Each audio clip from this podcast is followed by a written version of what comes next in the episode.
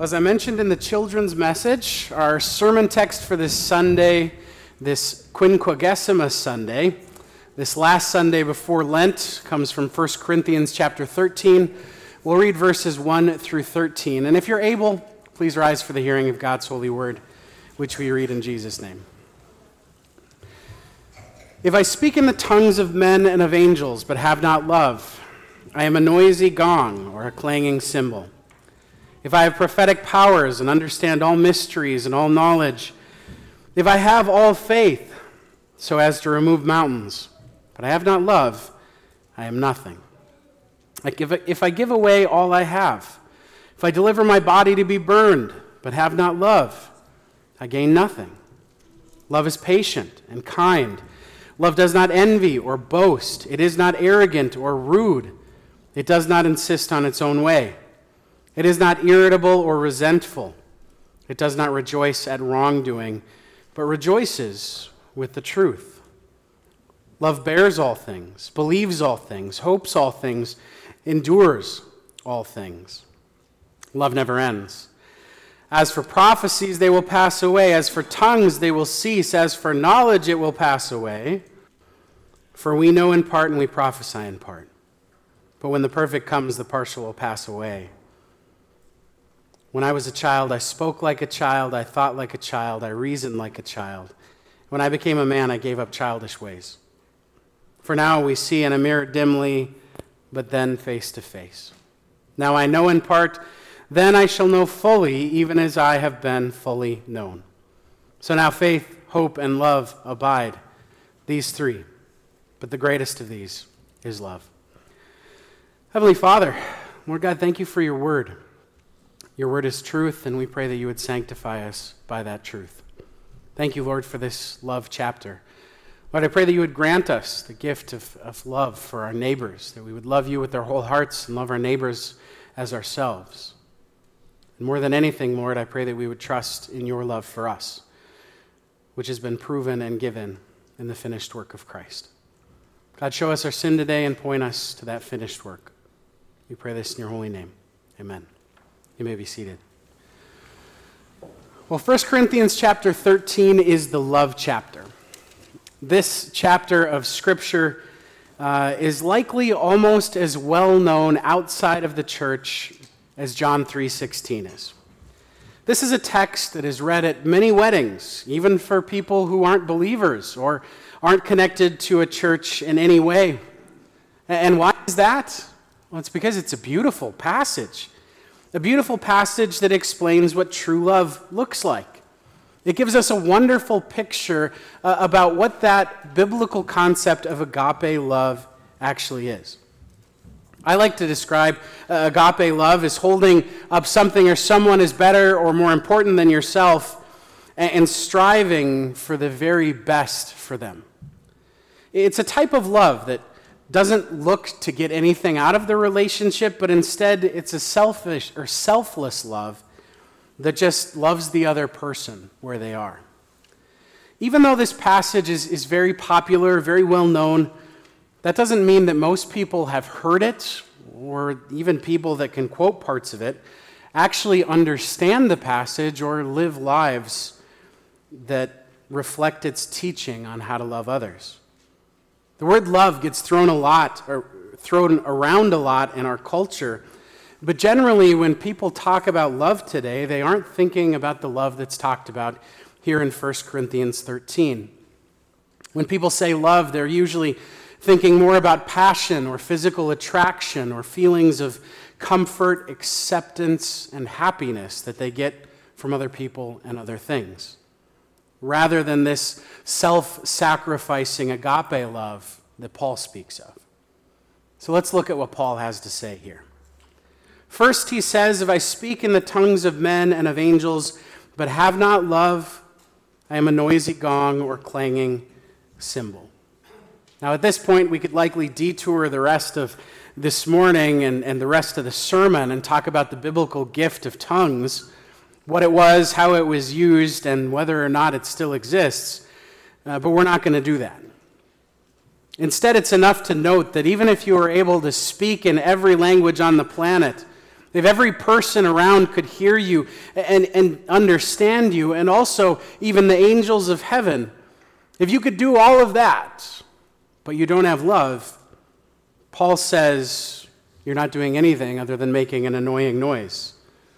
Tongues alone, they mean nothing if they don't have love, they're useless.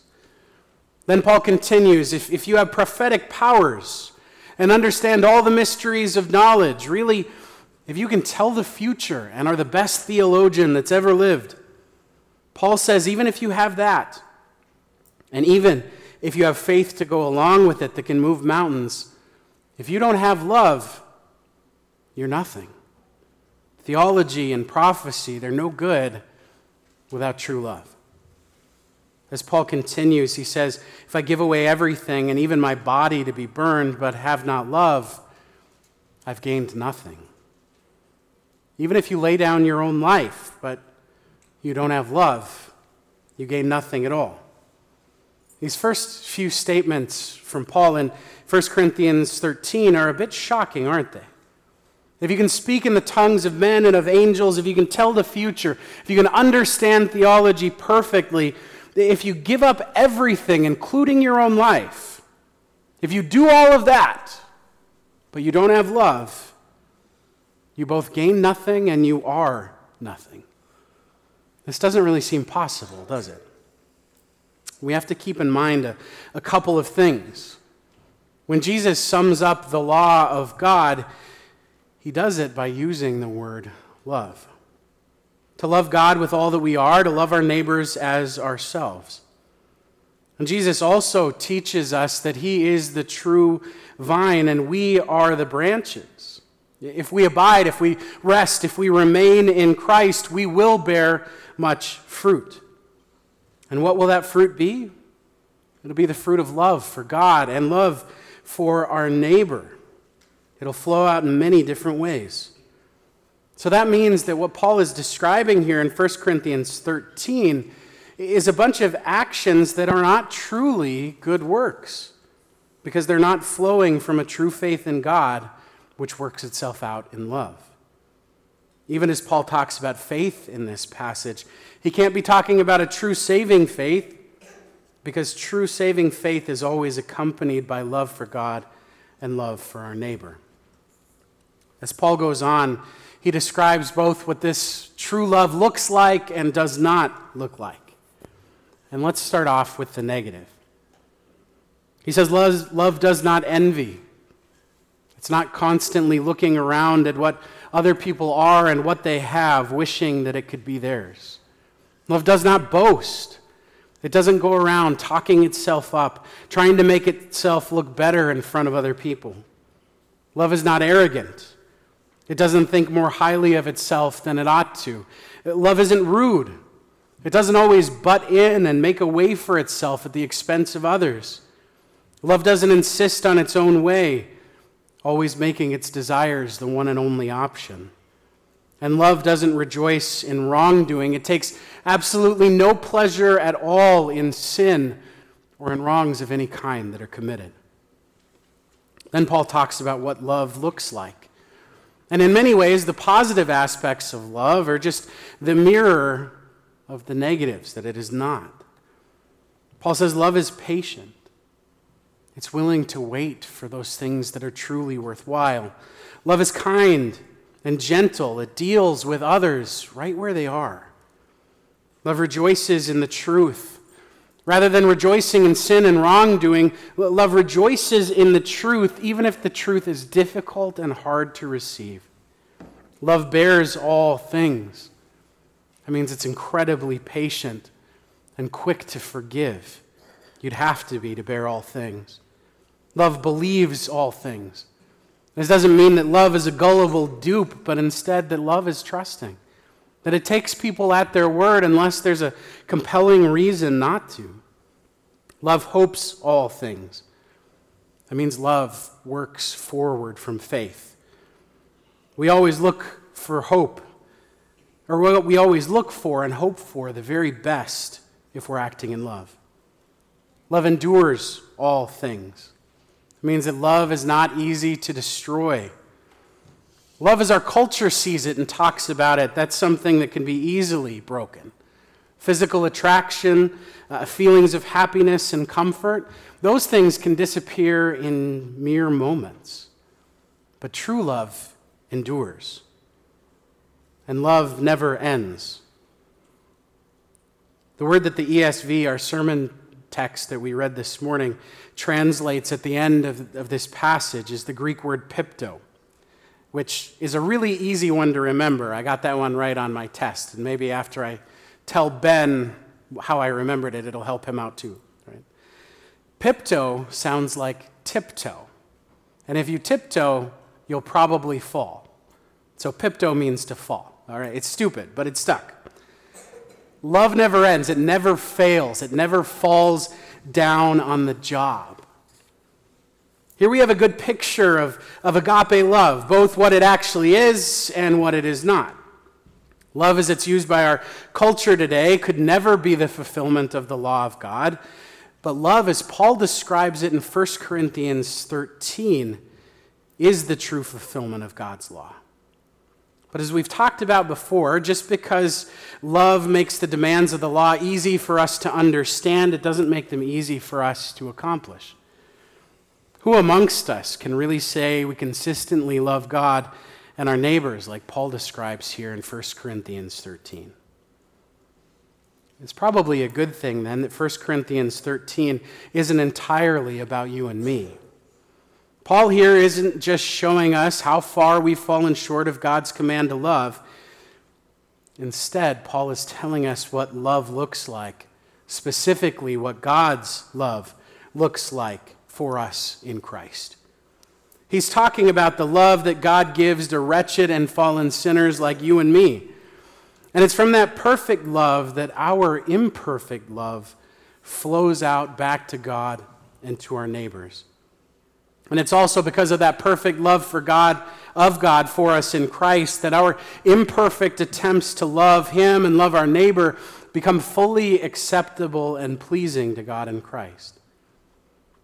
As Paul continues, he, he moves on in this passage talking about how we should perceive reality by saying, When I was a child, I spoke like a child, I thought like a child, I reasoned like a child. When I became a man, I gave up on childish ways. For now we see as in a mirror dimly, but then face to face. Now I know in part, then I shall know fully, even as I have been fully known. It seems like Paul has changed topics here, but he really hasn't. He's still talking about love and about us. He's challenging his, his readers, both the Corinthian church and us as well, to think like grown ups, to see things clearly, to know the truth, and to face the truth. And what is the truth about this agape, agape love? Well, the first truth about agape love is that love is an act of the will and not an emotion. Or as the great 20th century theologians and bards known as D.C. Talk said, love is a verb. It's certainly true that your emotions will be involved at many times, but your emotions are not the point when we talk about love. It's a love of intellect and a love of will. It's a love that sees the one who is loved in all their glory but also in all their shame. It sees them honestly. Such agape love then sees the needs of the one who is loved and plans to meet them. Then love puts this plan into action without regard for circumstances, for personal risk or cost. It loves for the sake of the other with no thought of reward. The love Paul was writing about is not simply just like God's love for us, it's the love which God has for us and which He has poured out upon us. The only way we can have this love for others is if God pours out His love into us so that it runs over us and flows out of us.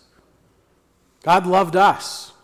He saw us in our need and our sin, and He planned to do the impossible because that's what we needed.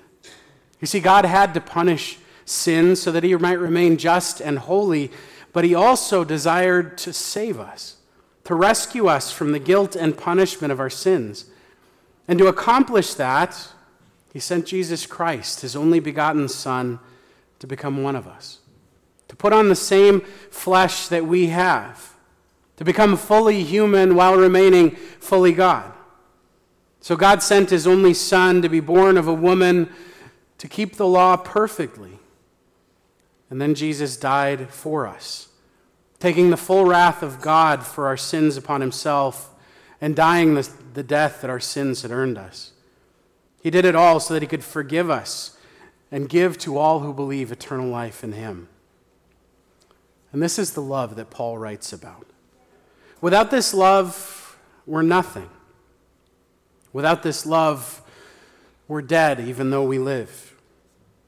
Without this love flowing through us, we're, no ma- we're nothing no matter what we do. You see, agape love is, is both essential and eternal. We need it from God, and God has given it to us freely. If we are God's, this love must also be a part of us, because God is love. We cannot be anything or do anything that is significant or has any lasting value without this love. A true Christian is filled with this love and lives this love out, not as an emotion, but as a spirit given and spirit worked act of both intellect and will.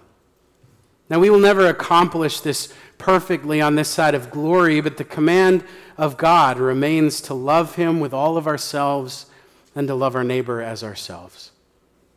In fact, Jesus Himself says in John 13, by this, all men will know that you are my disciples, if you have love for one another.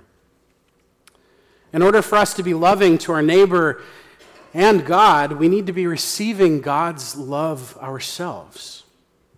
And this makes word and sacrament essential to our lives as believers. Because it's in word and sacrament that God has promised to meet us. He has promised to offer to us through them all that Christ accomplished with his perfect life lived in our place and his sacrificial death and his resurrection. These things are God's ultimate loving act for fallen and broken sinners like us. So hold tightly to the Word of God and hear from it as often as possible because it is the account of God's great love for you and the account of everything He did to save you.